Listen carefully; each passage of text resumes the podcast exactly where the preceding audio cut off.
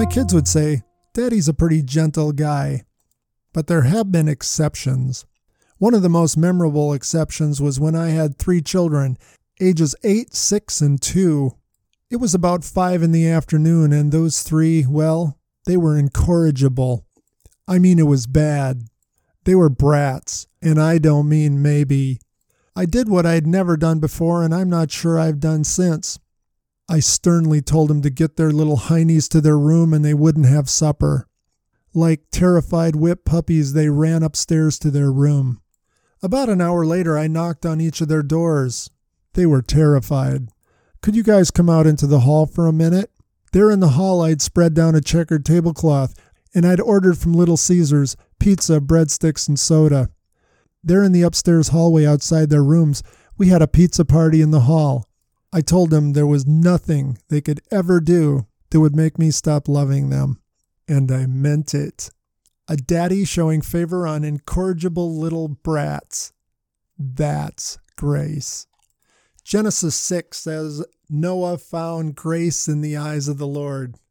As we'll see, Noah was far from a perfect guy, but he was a splash of integrity in a cesspool world. If there was a top five for Bible children's stories, I'm thinking Noah and the flood would make the list. But stay with me. I'm going to walk you through this event one more time. Maybe a couple things will jump out at you. Noah was a descendant of Shem. That's important. Remember, the stomper was to come through Shem. God was fed up with the world. God realized that man had reached the point of no return. Coming up with a way to save Noah and keeping his promise, he could shake the etch a sketch upside down and start over. He asked Noah to build a coffin. I know, a boat, but it was a coffin on steroids, 450 feet long, 75 feet wide, 45 feet high, with three decks. That's a football field and a half long, and about as wide as a basketball court with bleachers, and five stories tall.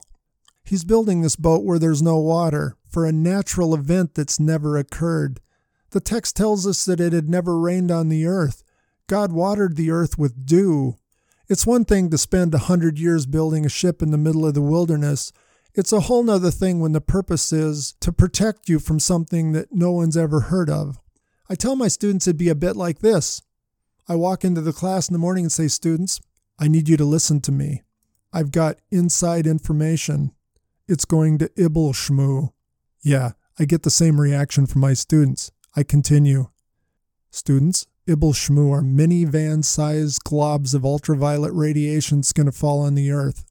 The only way we can be spared is to hide in an igloo made out of red jello. You can't believe the looks I get from students when I finish. Then I tell them that's what God asked of Noah. It's going to Ibble Shmoo, so build an igloo. Yet Noah kept swinging his hammer. The text tells us in due time, God causes a parade of non aquatic animals to enter the ark. It says, according to their kind. Some skeptics scoff, how on earth would you ever get all the different kinds of animals on the ark? Well, first of all, that dude was big. Google how many railroad cars are in a 450 by 75 by 45 foot boat. But second of all, it was pairs according to their kind.